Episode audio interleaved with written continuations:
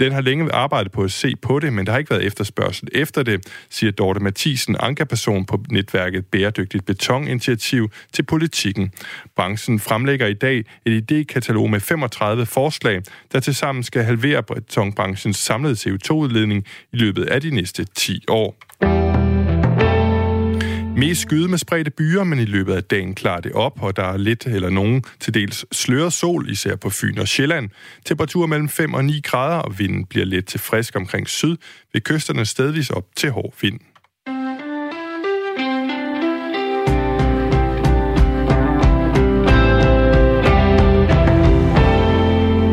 Per Koldstrup Winkel er nyhedsvært på Radio 4 morgen. Øhm, Elde i er en mørkt mandag med plusgrader og vandpytter. Vi skal være her indtil klokken 9, og vi skal nok give dig et overblik over de vigtige ting, der er sket her og sker, både i Danmark og i udlandet. Jeg hedder Kasper Harbo.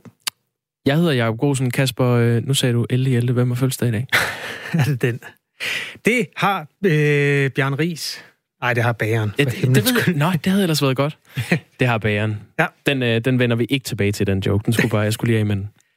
Hvis nogen lægger ind med en fornyelse af den, eventuelt kender øh, et andet menneske, der er fødselsdag, så skriv ind. Det er nemt at skrive en sms, øh, der starter med R4, et mellemrum, og så send den til 1424. Nå, øhm, altså både i Danmark og i udlandet sker der øh, både voldsomme ting og interessante ting. I den øh, mere kedelige afdeling har vi blandt andet besøgt en jødisk gravplads i Randers, der er blevet smadret og skændet. Mm. Vi skal også se på en ny undersøgelse, der viser, at computer og tablets forstyrrer skoleeleverne så meget, at de nogle gange glemmer at lære noget. Vi finder ud af, hvad lærerne vil gøre ved det.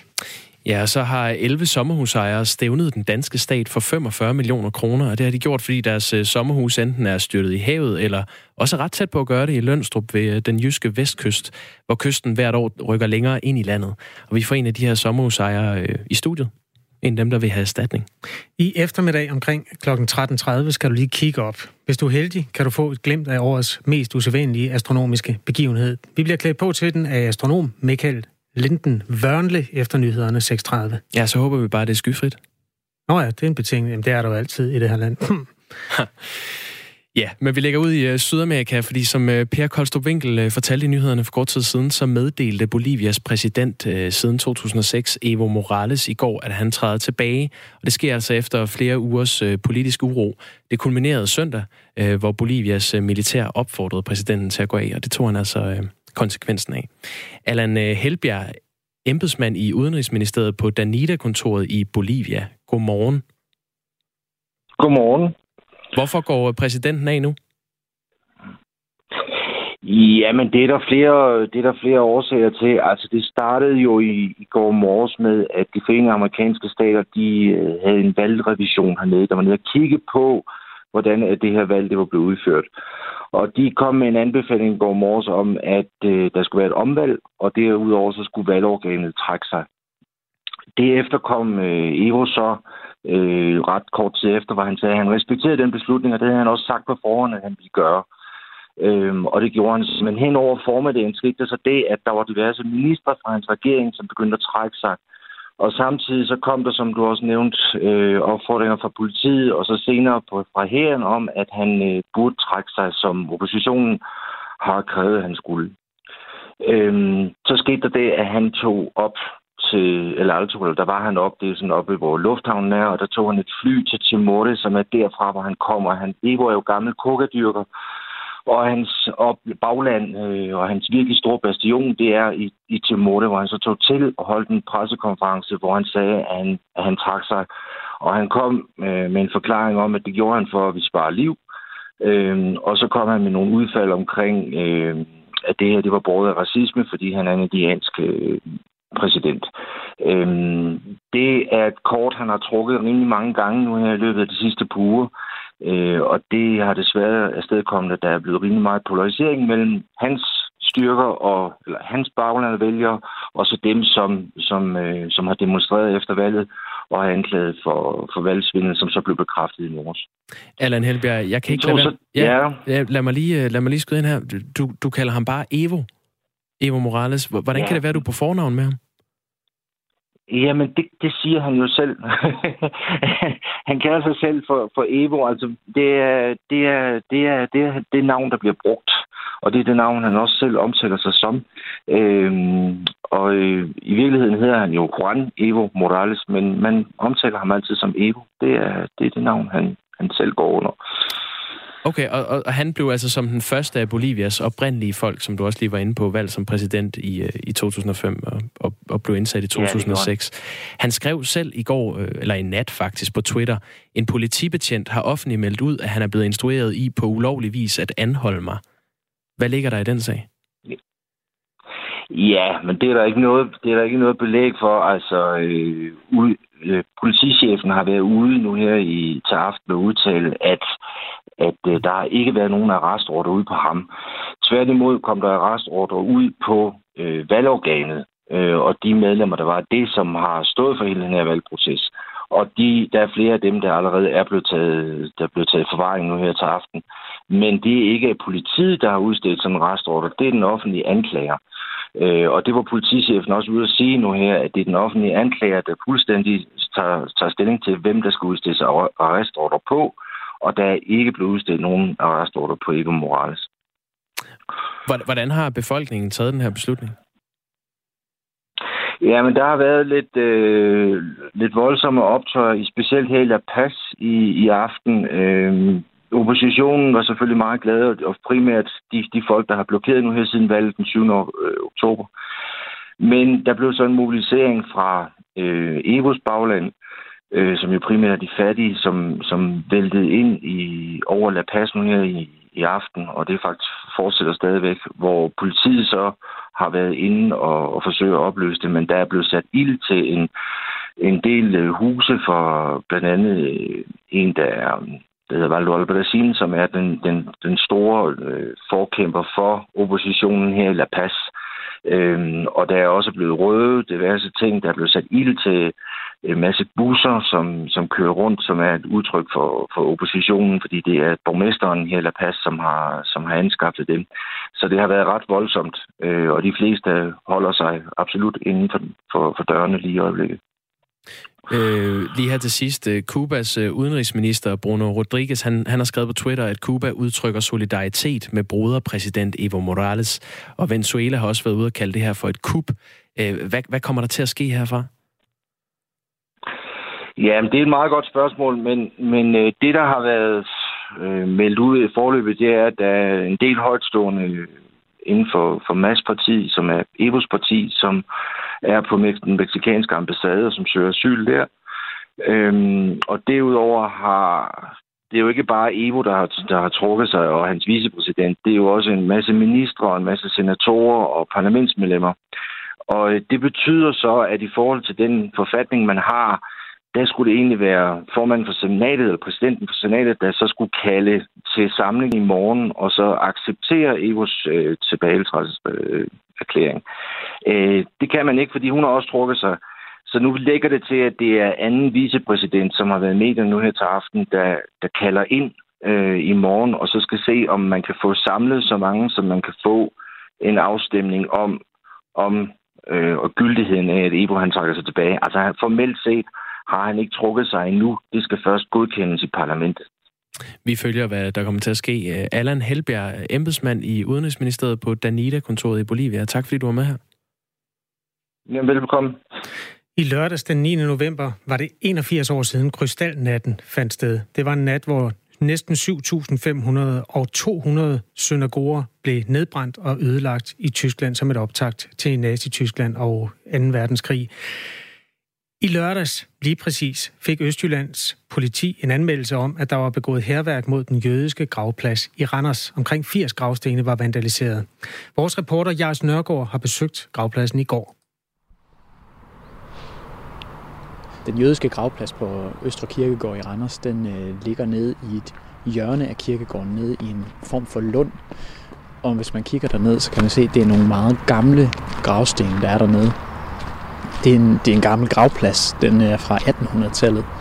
Øh, og når man så kigger ud over stenene, så kan man se, at på flere af dem, der er der helt grøn maling. På nogle af dem ser det ud, som om det er malet på med en pensel.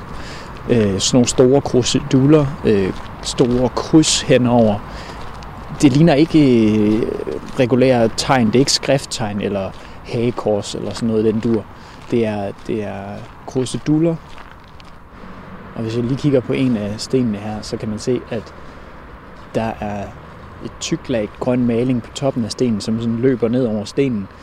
Og malingen er faktisk ikke helt tør endnu. Den er våd stadigvæk. Det er et tyk lag, der ligger her. Og her ved siden af mig nu, der står kirkegårdslederen. Kan du ikke lige introducere dig selv? Jeg hedder Tula Kur, jeg er kirkegårdsleder her på Øster og Nordre Kirkegård. Og var det dig, der opdagede øh, herværket her? Nej, det var allerede politianmeldt, og så blev jeg kontaktet efterfølgende. Hvad, hvad kendetegner den her gravplads? Den er meget gammel. Den er fra 1807, den første begravelse, og den sidste er fra midten af 1980'erne. Så det er ikke et sted, hvor der tit kommer besøgende? Der kommer besøgende, det kan du se på de sten, der ligger oven på gravstenene. Det er sådan en jødisk skik, hvor man lægger sten, når man har været ved gravstedet. Men, det, men som du siger, det er en gammel, en gammel gravplads. En gammel gravplads, som vi værner om, fordi det er en del af vores øh, kulturhistorie. Og selvfølgelig er der også stadigvæk efterlevende slægtning til dem, der er begravet her.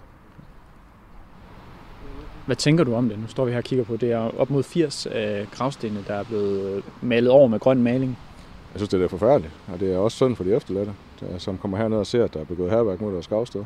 Så tager vi jo stor afstand fra. Det, er det kun her i Lunden her, øh, for, det, for de jødiske gravsten? Ja, det er kun den jødiske begravelsesplads, og det er den her, du kan se her. Hvad tænker du om det, at det kun er de jødiske, det går ud over? Jeg tænker sådan helt generelt, så er det forfærdeligt, at der bliver begået herværk mod gravsteder. Øh, så det, det er jo ens for alle, både øh, altså for de pårørende, de bliver ked af det, når de ser det. Det kan man godt sætte sig ind i, det vil man jo selv blive også. Har I prøvet øh, herværk på gravstenene øh, her på kirkegården før? Nej, det er ikke noget, der normalt ligger i kulturen. Det er ikke noget, jeg har oplevet eller hørt om i Randers før, så det må være noget udefra, der, der lige pludselig har fået den tåbelige idé. Men dagen i, i går, det er jo årsdagen for, for krystalnatten. Hvad tænker du om, at det så er her, at, at man har malet på de jødiske gravsten? Ja, altså det sætter, sætter selvfølgelig nogle tanker i gang, men altså, som sagt, så tager vi afstand fra det. Jeg håber jo, at de, uh, politiets efterforskning finder frem til de rette personer. Hvad tænkte du, da du så det? Igen, at det er forfærdeligt. Altså, det er jo synd for de mennesker, der går ud over, og det er også en del af vores kulturhistorie. Altså, vi, Randers har jo haft øh, det største jødiske øh, samfund uden for København her i, i 1800-tallet frem til 1930. Altså, det er en stor del af borgernes kulturhistorie, altså Randers kulturhistorie, som også er blevet begået herværk imod. Er der noget her, der er sådan, øh, nogle af, af stenene, hvor du har tænkt, det var ekstra groft? Det har jeg ikke lige tænkt nærmere over. Altså, jeg synes selvfølgelig, at det hele er groft. Altså, det er jo groft at overmelde 80 gravsten, uanset hvad. Det er langt fra det eneste tilfælde af herværk rettet mod jøder, som er begået i den her weekend. Vallensbæk, Silkeborg, Aarhus og Aalborg har også modtaget politianmeldelser, skriver DR Nyheder. Sverige er heller ikke sluppet for herværk. Stockholm og Helsingborg er to af de byer, som også er blevet ramt. Jude, altså det tyske ord for jøde, er blevet malet med graffiti på bygninger og biler. Vi vender tilbage til gravpladsen i Randers øh, cirka kvart i syv, hvor Jais Nørgaard taler med nogle af de pårørende, der var mødt op i går. Østjyllands politi ser med alvor på, at det var årsdagen for krystalnatten, at herværket fandt sted. Det siger Bo Christensen, der er vagtchef. Vi ser med stor alvor på den her sag, for det, det er jo noget groft herværk, der er begået mod, mod den jødiske gravplads i, i Randers. Selvfølgelig har vi den øh, vinkel med i vores efterforskning, at det, det er foregået øh, den 9. november, altså på krystalnatten. Det er en skærpende omstændighed, at det er foregået øh, på det der tidspunkt, og det er foregået mod en jødisk øh, gravplads. Det er det. Og politiet mangler jo altså vidner til alle tilfælde af herværk, der har fundet sted. Hvis du kan hjælpe politiet med det, så ring til dem på 114. I år 2030 der er der 1 million elbiler på vejene. Der er dobbelt så mange økologiske fødevarer, og vi lukker langt mindre CO2 ud. Det er bare nogle af de ambitiøse mål for øh, 2030, som skiftende regeringer har fremlagt for danskerne i løbet af det seneste år. Og det er jo forholdsvis let at lave den slags planer. Det er lidt sværere at indfri dem. For 8-10 år siden, der gik politikerne og lagde planer for 2020. Det var dengang 2020, det var fjern fremtid. Men næste år er 2020, Kasper. Mm-hmm. Ja. Hvordan går det så egentlig med at indfri de her løfter, der er udstedt om det? Jamen, det har vi undersøgt her på Radio 4, og det viser sig, at uh, halvdelen af 2020-drømmene er blevet ved at være med, er blevet ved med at være lige præcis drømme. Altså en lille faktaboks her. Ud af 24 mål er 11 blevet indfriet. 12 er ikke blevet indfriet. Det er cirka 50 procent af hver. Så er der et mål, som er lidt bøvlet at besvare. Målene er fundet i den venstreledede VK-regeringsplan Danmark 2020. Den har også nogle flere titler, der hedder Viden, Vækst, Velstand og Velfærd. De fire V'er. Ja, de fire frække V'er, som blev præsenteret i 2009 altså for det, der er 10 år siden nu. Og øh, i den socialdemokratisk ledede regeringsplan Danmark i arbejde, udfordringer for dansk økonomi mod 2020, den blev præsenteret i, ja, for det der nu er syv år siden.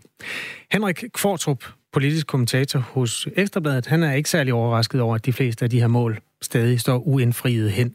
For øh, når målene ligger langt ude i fremtiden, så er det sjældent de politikere, der formulerer målene, der også skal stå på mål for resultaterne.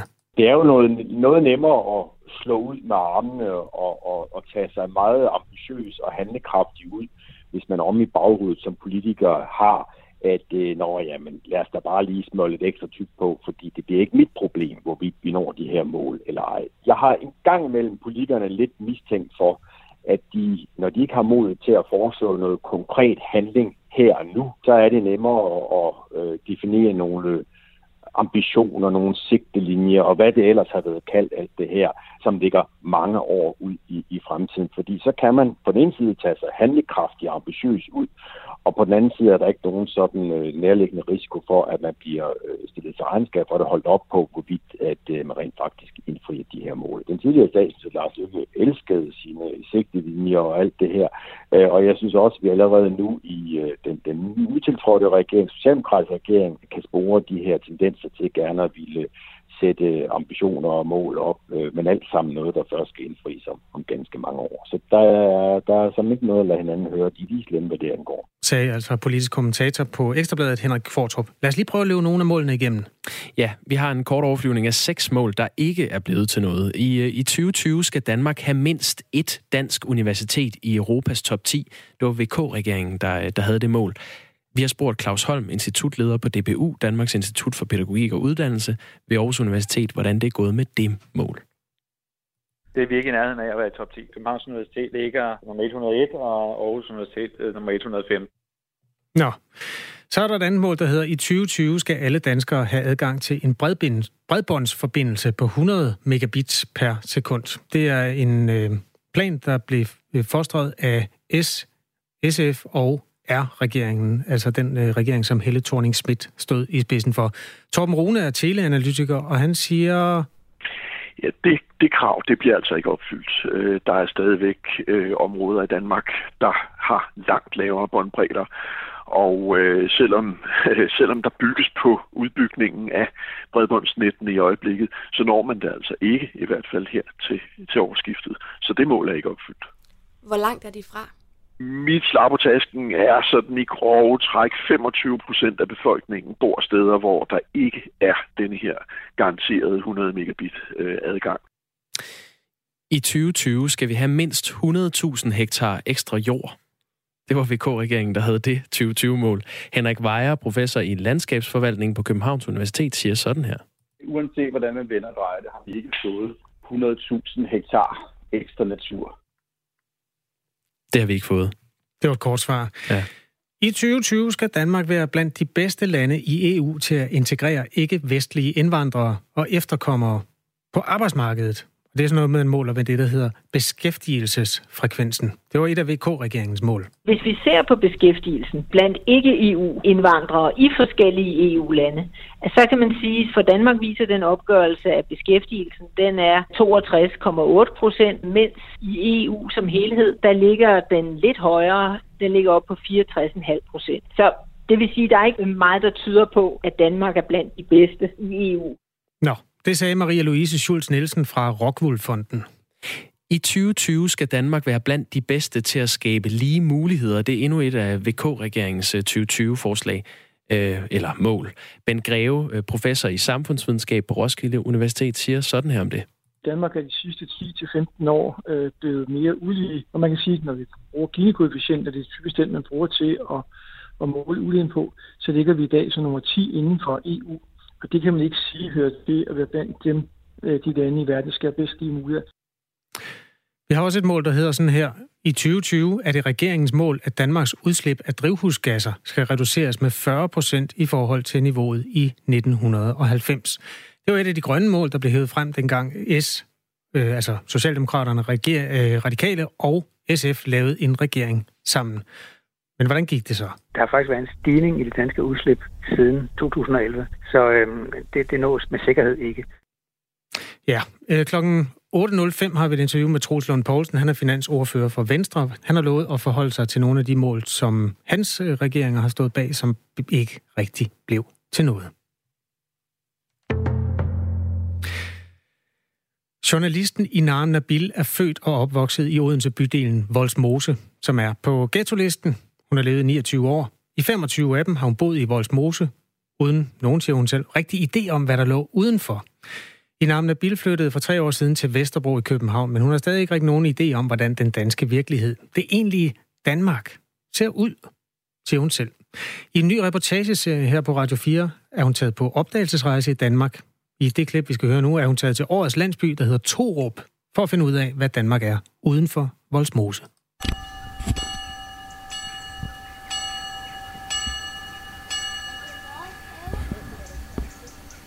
Jeg er landet øh, på Dyssekilde station i øh, Torup. Det er en landsby, som ligger i øh, Halsnæs Kommune i Nordsjælland.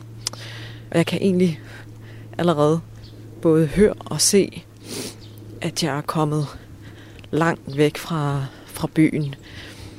Der er en vindmølle her i horisonten, og øh, det er et åbent landskab. Her på stationen står der Årets Landsby 2019. Det er nogle ret unikke huse, der er herude. Altså, de ser meget forskellige ud. Og nu kan jeg også se, at der er en kvinde, der ligesom er gået ud ved glasdøren og kigget ud. Jeg tror, jeg tror, eller jeg kunne forestille mig, at folk herude godt kan se, at jeg ikke, at jeg ikke er herfra. Så håber jeg bare, at de er nysgerrige nok til ligesom at, at, at tale med mig. Så lige to hvide høns der, der går lidt. Hej. Goddag. I navn. Pas på, der kommer en bil af. Gør det det? Ja. Benny. Benny og, Jannik. og Jannik. Øhm, jeg er lidt på Dam- Danmarks øh, tur. Øh, jeg kommer lidt forskellige steder hen. Jeg har været et parcelhuskvarter og et rigmandskvarter, og nu vil jeg komme til Aarhus Landsby. Ja. Og se, hvad, ja, hvordan der ser ud her, men også tale med nogle, øh, med nogle mennesker om, ja, hvordan det er at bo de steder, de nu bor. Ja. Øhm, og du ligner måske en, der har boet her altid. Nej, det har jeg så ikke gjort. Jeg har boet her i 27 år. Bennys ostebil. Simpelthen. Du mangler ikke noget herude, tænker du? Overhovedet ikke. Slet ikke. Der er de samme ting heroppe. Der er jo lokalbrus og øh, bærer og ting og sager. Der. Og når du ikke arbejder, hvad, hvad får du så tiden til at gå med? Jamen, det gør jeg faktisk næsten hele tiden med ostebilen. Jeg er faktisk også i gang med den og gøre den rent her nu. Ja. så det, men det er sådan noget forholdsvis nyt, at jeg er begyndt på for tre et halvt år siden. Ja, okay. Så ja. jeg er ved at prøve at få sådan en ostebil til at køre. Ja. Jeg er sådan set ved at finde ud af, om, om det sådan er, om det er den rigtige danske virkelighed at komme ud i landsbyen. Ja. Eller om det bare er en, et levn fra fortiden.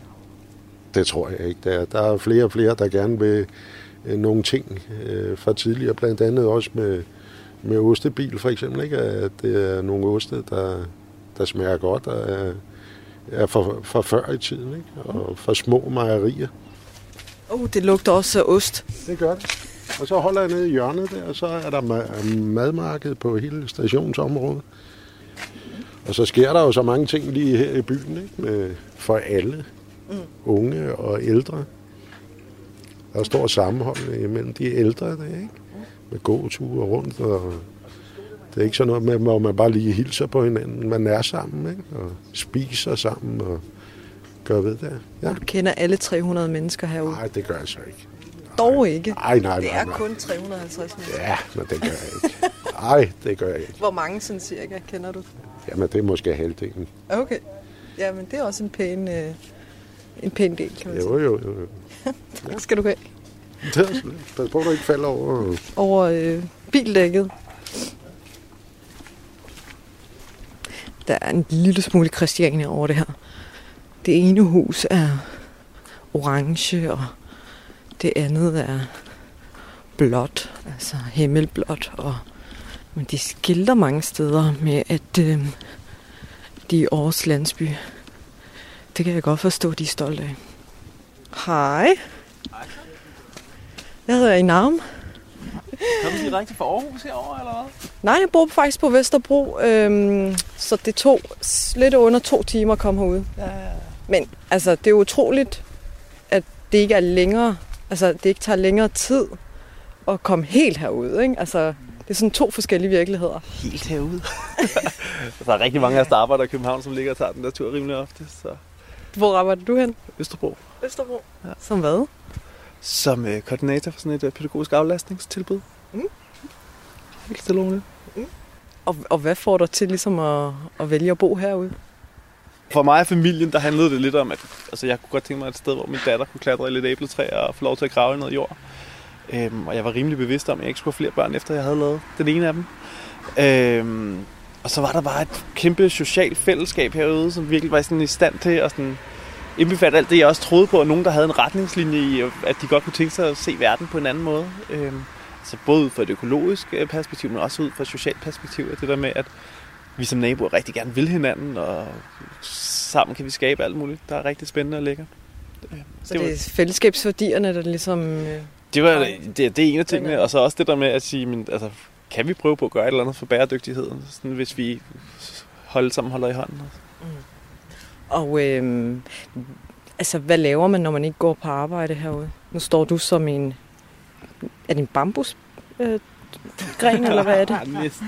Næsten. Det er, vi har jo vi har vores eget rensningsanlæg, som er sådan et øh, pilerensningsanlæg, Mhm. og det klipper vi ned nogle gange. Så det pil, vi øh, klipper ned, det kan vi lige så godt bruge til at bygge noget af, så vi er i gang med at lave et nyt øh, brændeskur herop til, øh, til, når vi sidder og holder bål heroppe om sommeren. Så og vi er jo bare en af de otte boliggrupper, der er, ikke?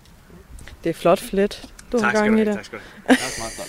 Er. Men det er pil, ja? Det er ikke bambu. Nej, det kan jeg godt se. Jeg ved ikke, om man kan kalde det her den gængse danske virkelighed, men det er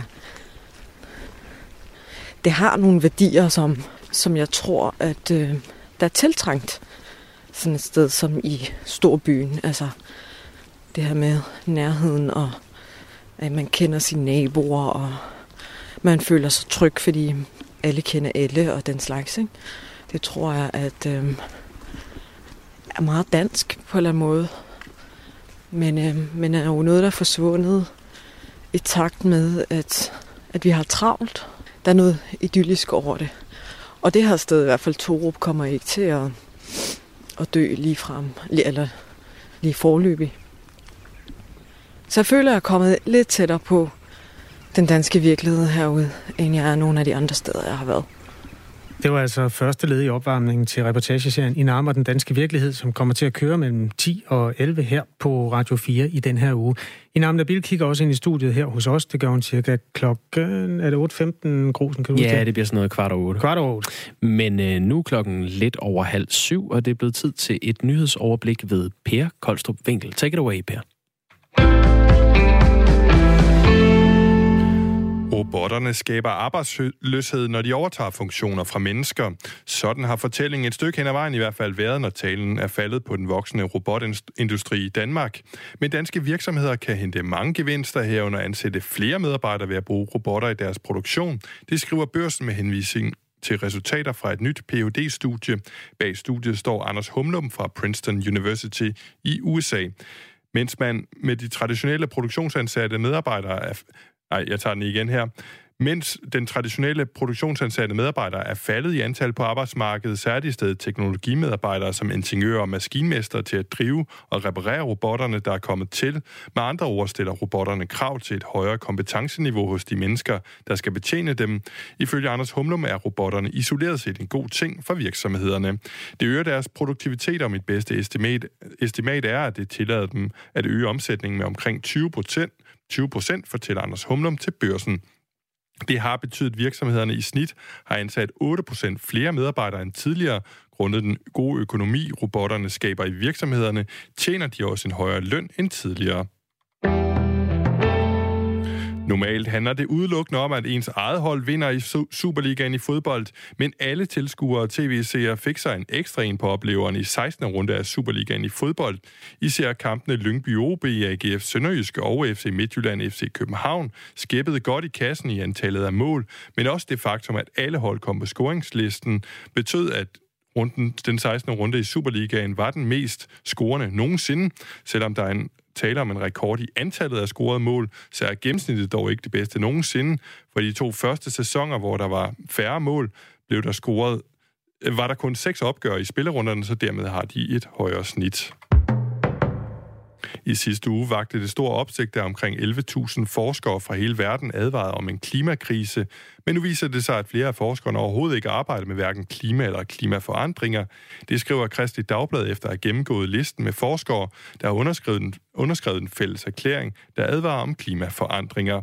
Gennemgangen viser, at ud af de omkring 11.000 forskere har 71 tilknytning til danske universiteter. En af dem er Martin Klat, der er lektor ved Institut for Statskundskab på Syddansk Universitet. Jeg forsker ikke direkte i det her. Jeg forsker i, hvordan politikere agerer og supplerer hinanden over grænsen mellem Danmark og Tyskland. Jeg er ikke naturvidenskabsmand, men historiker, så jeg har ikke ekspertise i at udtale mig om den her rapport. Men som privatperson synes jeg, det er meget vigtigt at debattere emnet, hvis ikke det vigtigste i tiden, siger han til Kristi Dagblad. Efter klimaerklæringen blev offentliggjort, kom det frem, at nogle af underskrifterne tilhørte Mickey Mouse ved Institute for Blind i Namibia og Harry Potters lærermester, professor Albus Dumbledore fra troldmandsskolen Hogwarts.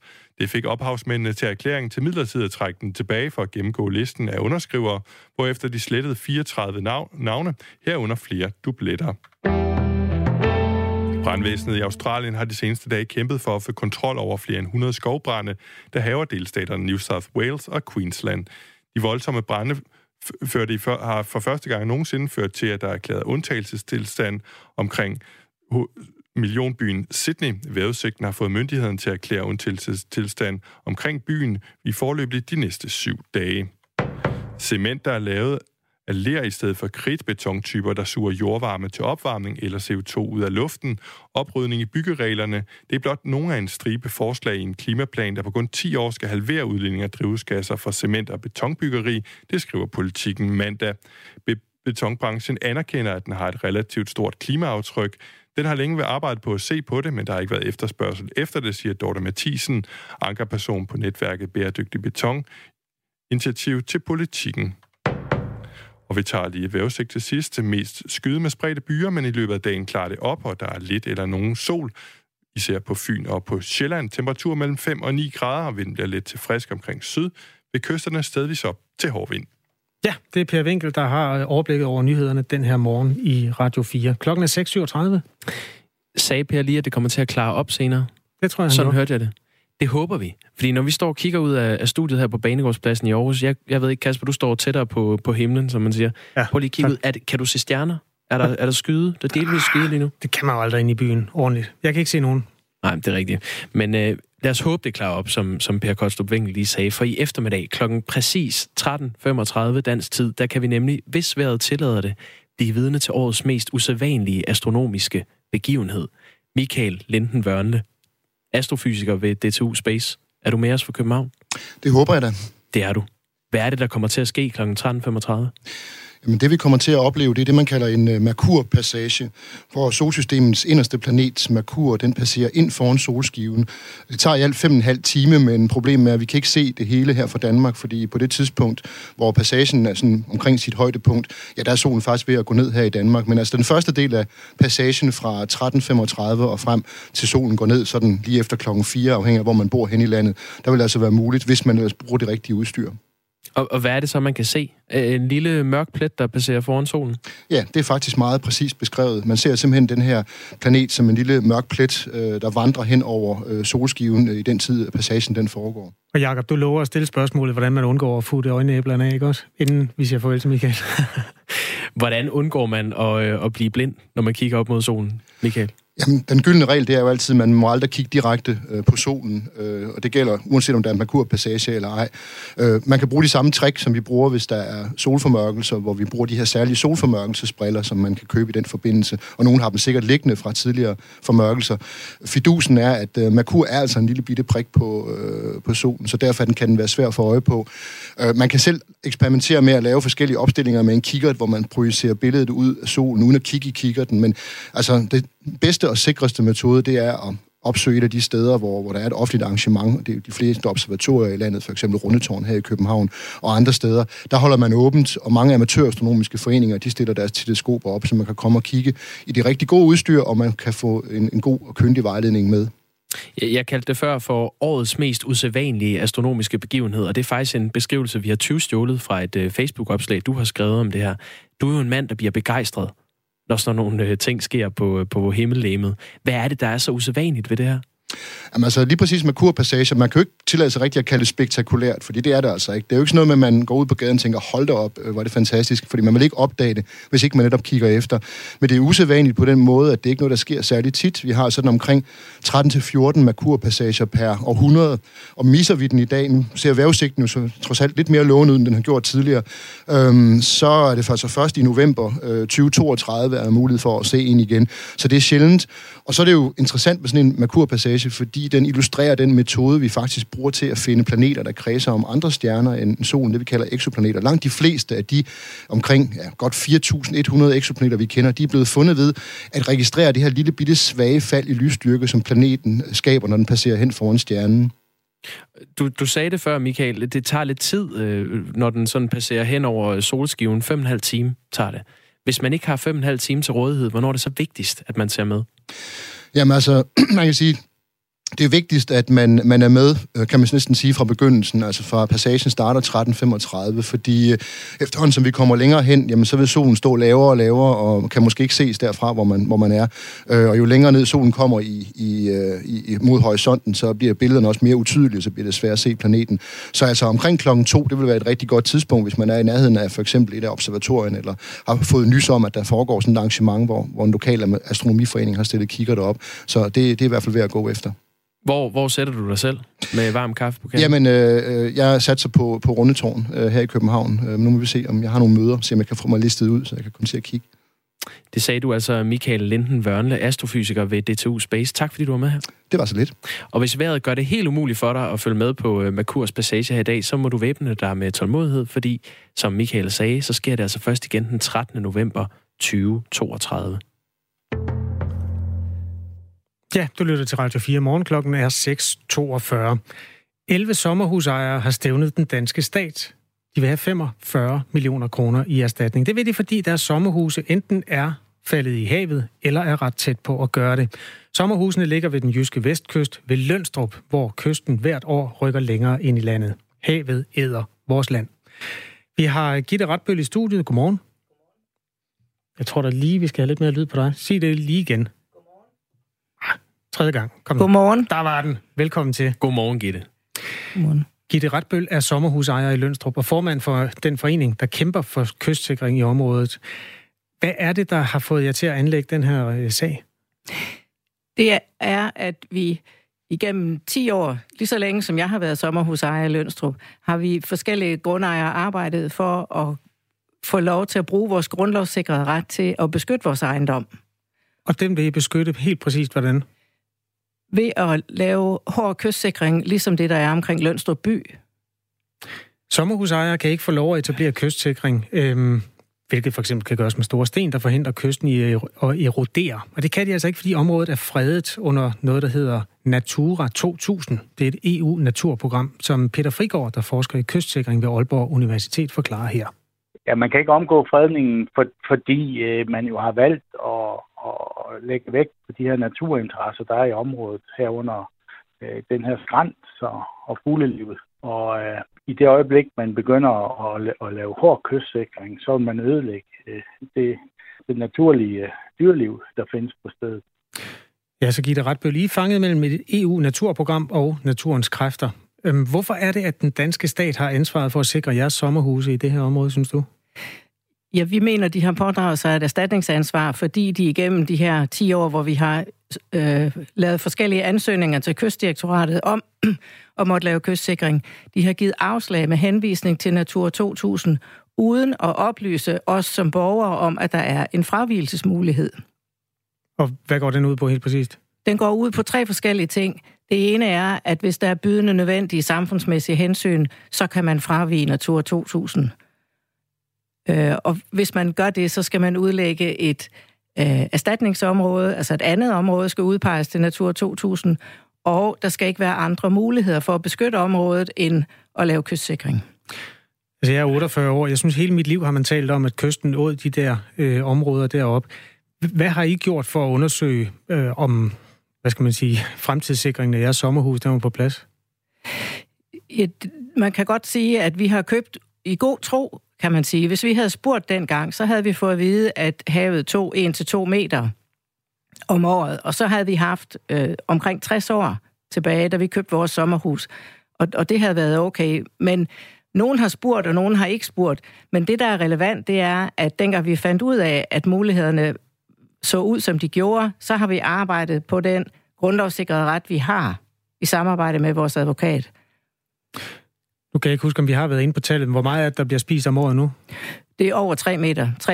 3,21 meter i gennemsnit de seneste 10-15 år. Og hvad betyder det helt præcist? Hvilken dag ryger de sommerhus i havet? Og lige nu er der omkring 60 meter, så der går...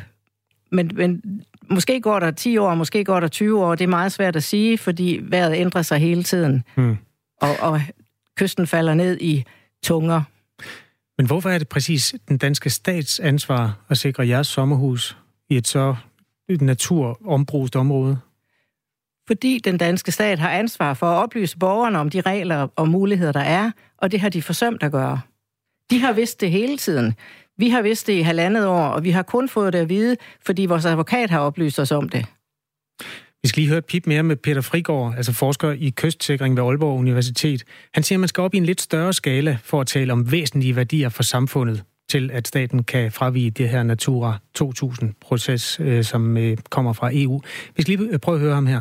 De her huse, som forsvinder, og som, hvor det for den hver enkelte husejer er en katastrofe, er trods alt i et tal, der er så småt, at jeg ikke mener, man kan kalde det væsentlige samfundsmæssige interesser. Hvad siger du til det? Jeg siger, at jeg ved, at EU-kommissionen i foråret 2018, altså for mere end halvandet år siden, har udtalt, at det at beskytte ejendomme faktisk godt kan sidestilles med øh, væsentlige samfundsmæssige værdier. Øh, Gitte Retbølle, I er jo 11 sommerhusejere, der har stævnet øh, staten for 45 millioner øh, danske kroner. Hvordan er I havnet på det tal? Det er mange millioner, tænker jeg. Ja, det er omkring 43 millioner, men der har været flere ejendomsmældere op i området og gå rundt og vurdere alle de huse ud fra den værdi, man skønner, de vil have, hvis der var kystsikring. Lige nu har de ingen værdi. Har du prøvet at sælge det? Ja, vores hus ligger jo lidt længere inde, men det har faktisk været til salg i en periode, og det skete der ikke noget som helst ved. Så, så det er ikke kun de huse, de tre, der ligger tilbage af de 11. Det er huse langt længere inde, de kan ikke sælges. Der er jo argumenter for og imod det komplicerede stof, og det er derfor, at det, det er en retssag, der i den sidste ende skal afgøre, om, om I har ret til erstatning fra den danske stat. Hvad kan få jer til at, hvad skal man sige, mene noget andet, end det I mener nu? Er der noget, der kan få dig overbevist om, at den danske stat ikke har, har det ansvar her? Nej. Tak fordi du kom, Gitte Retbøl sommerhusejer i Lønstrup. Og sagen er altså bragt for retten i Jøring, der er endnu ikke sat en dato for det første retsmøde. Klokken er 6.48. Du lytter til Radio 4 morgen. Jeg står her med øh, nogle billeder øh, foran mig, Kasper, vi har printet ud. Det er billeder af nogle gravsten, øh, gamle gravsten, som er overmalet med, øh, med grøn maling. Det ser helt forfærdeligt ud. Det er gravsten fra den jødiske gravplads i Randers, og herværket fandt sted i lørdags, lørdag den 9. november. Det var øh, 81-årsdagen for det, man kender som krystalnatten. Øh, omtrent 80 gravsten blev overhældt med, med den her grønne maling. Øh, hvad tænker du, når du ser det, Kasper? Jeg tror, at alle, der har et forhold til øh, afdøde, og som går et sted hen for at mindes dem, så må det her være omtrent det mest øh, grænseoverskridende, man kan opleve. Og at der så er sådan en, en form for politisk overbygning på det, det, det kan jeg slet ikke sætte mig ind i, hvordan det er. Nej, det er en total respektløs øh, handling. Vores reporter øh, Jais Nørgaard, han besøgte den her gravplads i Randers i går, og han talte med nogle af dem, der øh, besøgte gravene. Nu går jeg lige ned langs rækkerne af sten her. Det ser ud som om, det er blevet gjort rigtig hurtigt, for der er ikke rigtig noget system over det, synes jeg. Nogle af dem der er det bare sådan øh, kruseduller. Der er ikke nogen tydelige tegn, der er malet, eller noget i den dur. Og det ser også ud til, at nogle af dem er blevet væltet. Fordi nu står vi ved en stor en her, og der er en sådan en form for sokkel, den har stået på, og så ligger den ned på jorden, og, og på soklen der er der sådan noget frisk jord. Jeg kan selvfølgelig ikke vide, om den øh, har set sådan ud hele tiden, men jeg synes, det ser ud som om, den er væltet. Må jeg spørge, hvad hedder du? Jeg er Jørgen Vestergaard. Du, du er lige kommet herhen, ikke? Jo. Hvad, hvad laver du herude? Hvad jeg laver ude? Mm. Jamen, jeg, jeg, er jeg, jeg skal ud og se det her. Hvorfor det? Jeg synes, det er så dårligt, hvad der er foregået. Jeg er rystet. Jeg har kendt flere familier, jøder, der hvor jeg bor. Hvor bor du hen? Jeg bor ude, ude op ad Randershallen. Og kender du nogle af de familier, der har deres øh, kære liggende her på Ja. kirkegården? Ja, det gør jeg. Og ja, nu står vi så her ved nogle af, af de sten, der er blevet malet på med sådan tyk, ja. øh, tykflydende grøn maling. Hvad, hvad, hvad tænker du om det? Det er noget svineri. Jeg kan ikke, altså, de mennesker, der har gjort sådan noget, de er ikke normale. Send nu eller. Dem, der har gjort det. Hvad hvis det, det kan jo godt være danskere, der har gjort det. Det kan da også. Nå. Så er en og shit.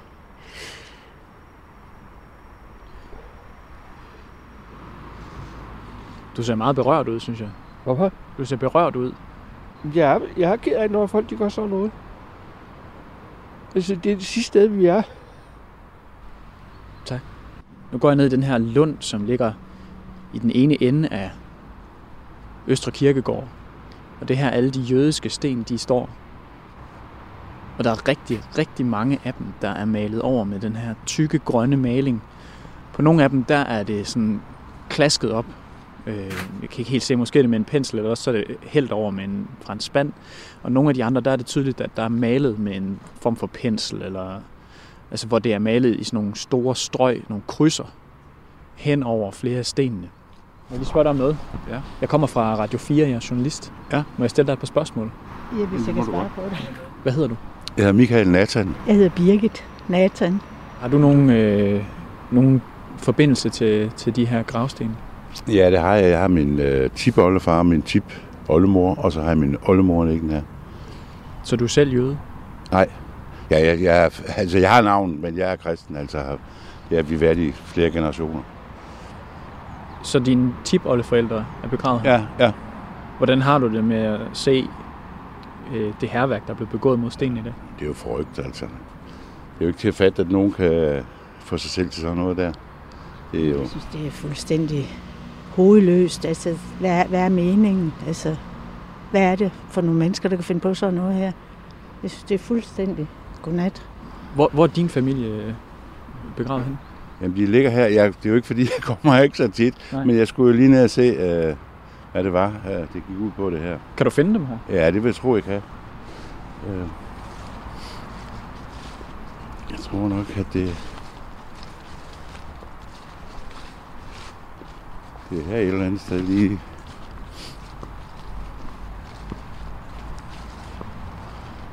Du, du må hjælpe mig, for der står, der står Nathan. Ja. Og jeg synes se. Der. Den her, det, Ja, den er det- formet som en træstup. Der er Det- også maling på den. Det er min tipoldefar og min tipoldemor. Rosette Nathan. Ja, og Josef Gerson Nathan.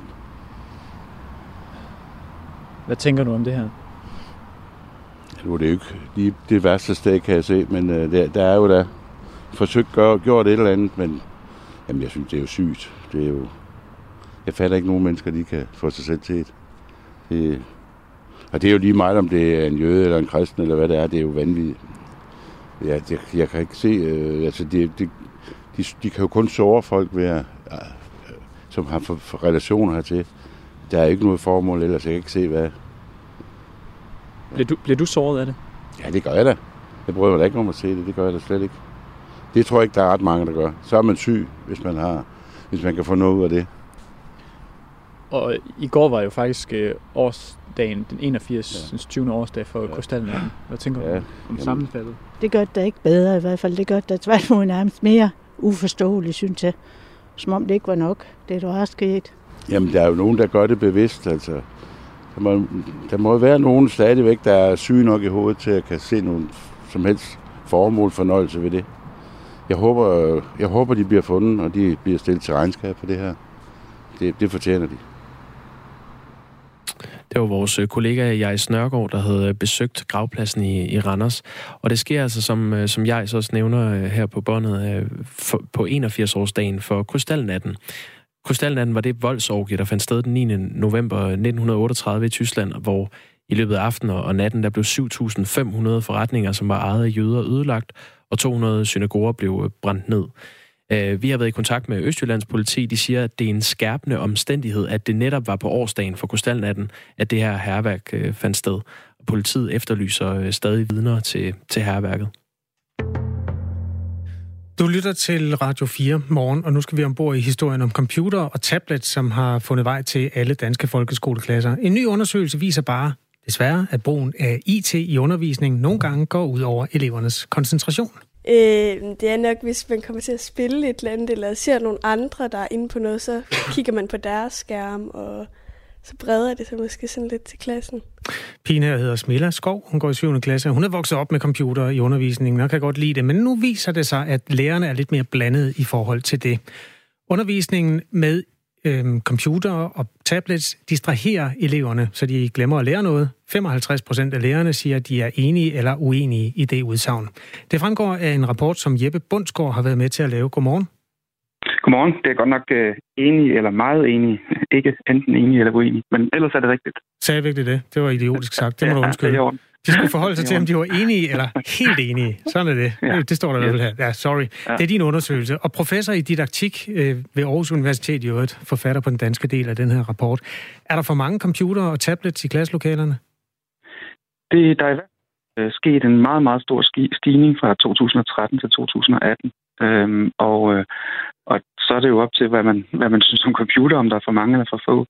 Øh, personligt vil jeg nok sige, at, øh, at det her er et udtryk for, at der er en... Ja. At, hallo? Ja, det var, det var en, øh, en indgriben fra det ydre rum. Det, jeg tror, den er væk okay. igen. Okay, det var godt. Øhm, øh, personligt vil jeg sige, at det er et udtryk for, at, at øh, lærerne måske øh, har fået en mere nuanceret holdning til IT, end de havde øh, tilbage i 2013, hvor vi også lavede undersøgelsen. Og på det tidspunkt, der, øh, der var danske lærere dem, der var allermindst kritiske over for øh, IT i undervisningen. Og, og nu i 2018, øh, så er de blevet kommet op sådan lidt under gennemsnittet af de deltagende lande.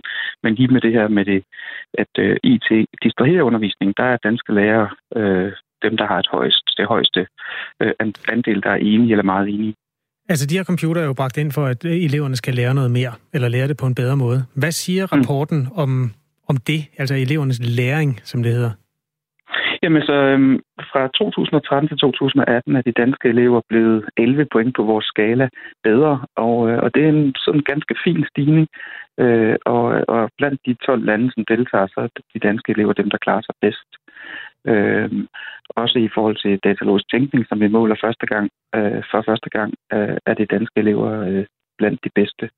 Så, øh, så på den måde kan man sige, så, øh, så er der nok en sammenhæng imellem den her meget kraftige stigning i andelen af lærere og, og elever, der bruger IT, og så elevernes dygtighed.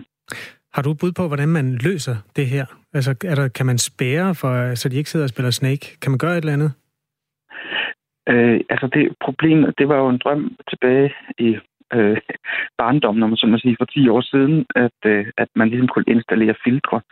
Øh, men i dag er det jo sådan, at alle øh, unge mennesker har jo en, øh, et øh, netværk på deres telefon, og øh, de skal nok finde ud af at omgå det, hvis det er det, de vil. Og der vil jeg nok mere tale for, at man øh, øh, sammen med eleverne udvikler regler for, øh, hvordan man bruger IT, også hvordan man ikke bruger IT. Øh, men ellers så har nogle praksiser med, at man lukker for skærmen, når, når, når man skal høre efter, hvad læreren siger, og at man øh, øh holder øje med hinanden, når man er i gruppearbejde osv. Jeg tror, altså jeg synes, vi skal tage det meget alvorligt, som øh, at lærerne giver udtryk for det her. Men jeg tror også, det er vigtigt, at man ikke laver øh, sådan hovserløsninger. Tak fordi du var med i Radio 4 Morgen, Jeppe Bundsgaard. Selv tak. Professor i didaktik ved Aarhus Universitet og forfatter på den danske del af den her rapport, der altså siger, at øh, nærmest hver anden lærer efterhånden synes, at IT forstyrrer mere end det gavner. På den anden side af nyhederne, så skal vi lige have en snak med en lærer om det. Og vi har jo også forsøgt at få en kommentar fra undervisningsordføreren, socialdemokratiske Pernille rosenkrantz -Treil. Ja, hun er decideret minister, er hun ikke købet? Jo, og vi vil gerne høre fra dig, der har erfaringer med det her derude, som ligger øh, er nyere end dem, der ligger tilbage i øh, nullerne, hvor folk